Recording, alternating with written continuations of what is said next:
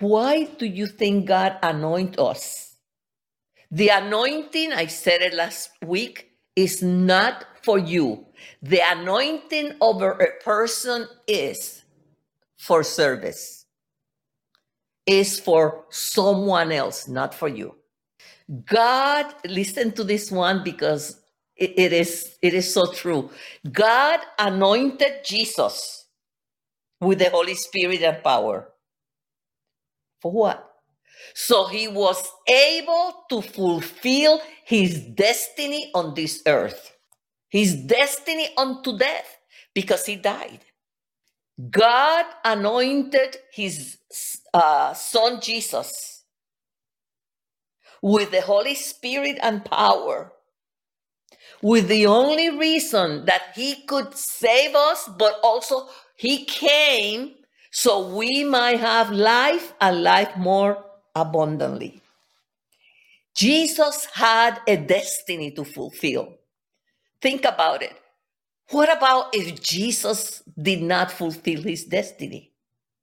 Where we will be today? So now I want you to think, what about if you don't fulfill your destiny? How many people are going to suffer the consequences of your disobedience? The only reason that God will anoint us is to do the assignment that we were entrusted with when we were in heaven with God. There is no excuses because it is not you, the one that is going to do it. It is the power of God working through you. The anointing of God through the power of the Holy Spirit is because he needs us to do an assignment for him. If God already knows that you are not going to do that assignment, he will not anoint you, because the anointing is something of value, that it is no precious stone or no gold or silver is the value of the anointing. So he cannot give the anointing to someone just for that person to say, I am anointed. And I am going to read something that he said to me. And he said to me, the reason that I cannot give the anointing to people is because Galatians four. Okay. And it says, now I say that the heir, as long as he is a child, does not differ at all from a slave, though he is the master of all. In other words, one of the reasons God cannot anoint the, the people is because people, they have not grown up. They still children and they still drinking milk. Maybe some people, some pastors, some leaders, they will give them a little bit more than milk. But the majority of the Christians still drinking milk. And you can imagine how much danger a child can be if he's anointed. Let's put it on these terms. If you have a child, would you give him a gun to play? Of course not. So the Lord was telling me that it is the same for the people of God that are wondering, how come I am not anointed? And what you need to think, it is that maybe you're still a child drinking milk. And because you cannot trust a child, you cannot trust a Christian that is a babe. So that is one of the reasons that God cannot anoint his children. because they're still children. They never mature to become sons and daughters. In order for you to be anointed by God, because many has been called, many, but not all of them are anointed. In order for you to be anointed, you need to be different. You need to be sold out to God. You need to have a relationship with God. And in other words, God must be first in your life. Smith Wigglesworth said, "Abide in the presence of the power of God, where victory is assured." The only way for us to live in victory, there is only one place. That is not in church, that is not in fasting, even though that's part. It is to live in the presence of God.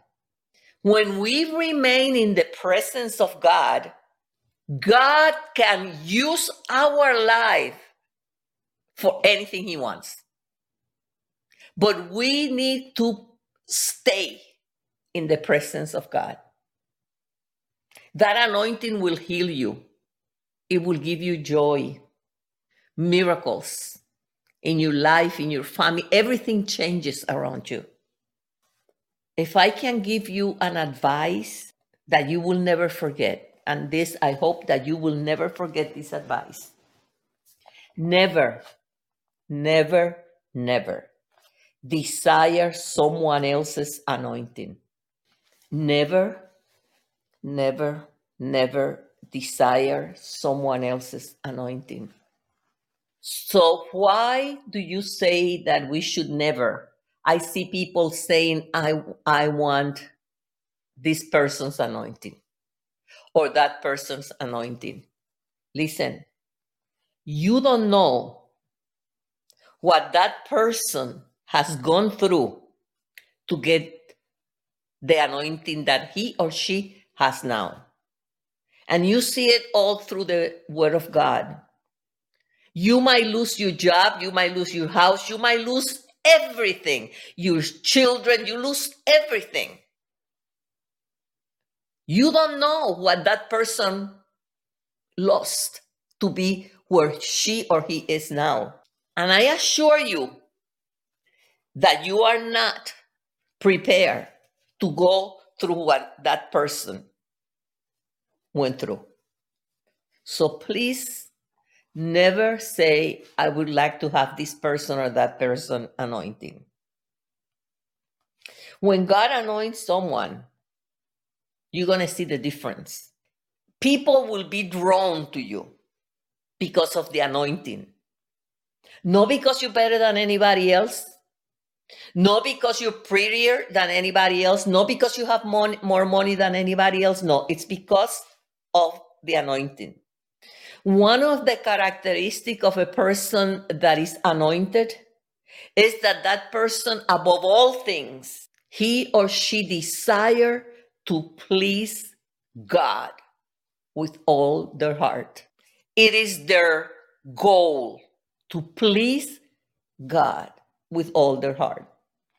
The Holy Spirit is like a fertilizer for our spiritual life. But we must yield and submit our bodies. We must yield and submit our body. So at any moment, God can give you and me instructions in what to do. Remember, Psalms forty-six ten says, "Be still and know that I am God." Do you know that's one of the most difficult things in the world? To be still. Because we think that still, st- being still is not moving your body. But it is not about your body. It is about your mind. We must stay in the place where we see God every minute of our life, where we hear His voice, where He can give us messages, where He can give us instructions in what to do. That is the place that we need to be. He desires to guide us.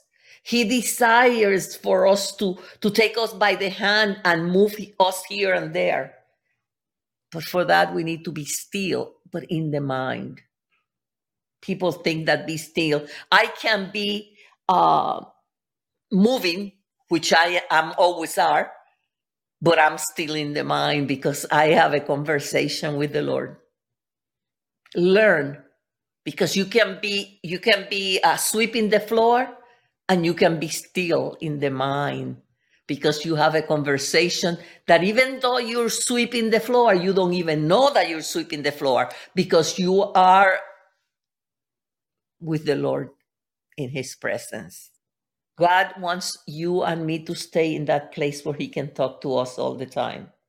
When we receive the Holy Spirit in our lives, we receive power with God and power with men.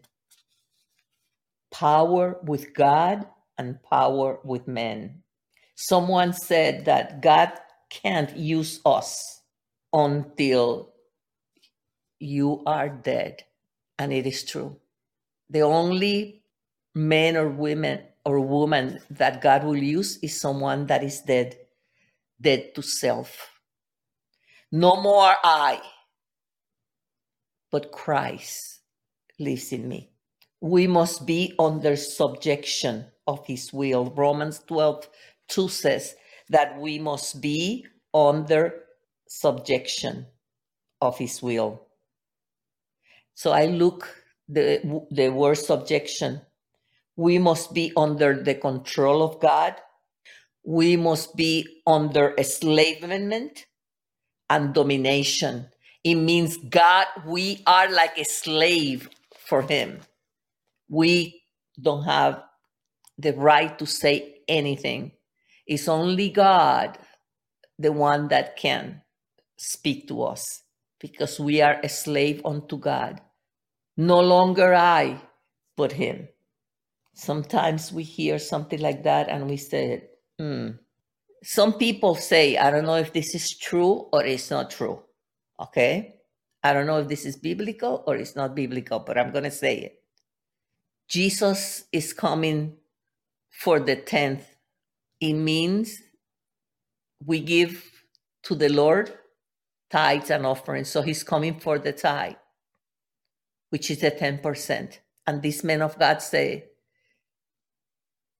that Jesus is coming for the ten, the ten percent, the tithe, because the majority of the people are not willing to pay the price, to die, to lose it all for the kingdom of God. The Lord is calling us and telling us that we cannot work according to our own plan, that we need to understand that it will be God working in us and through us to do His own good pleasure through the Holy Spirit. Philippians two thirteen. Everything that He created is for His own pleasure. We are here for His own pleasure. When the power of God comes on you, He will take you out of your own plans. He will take you out of your own plans.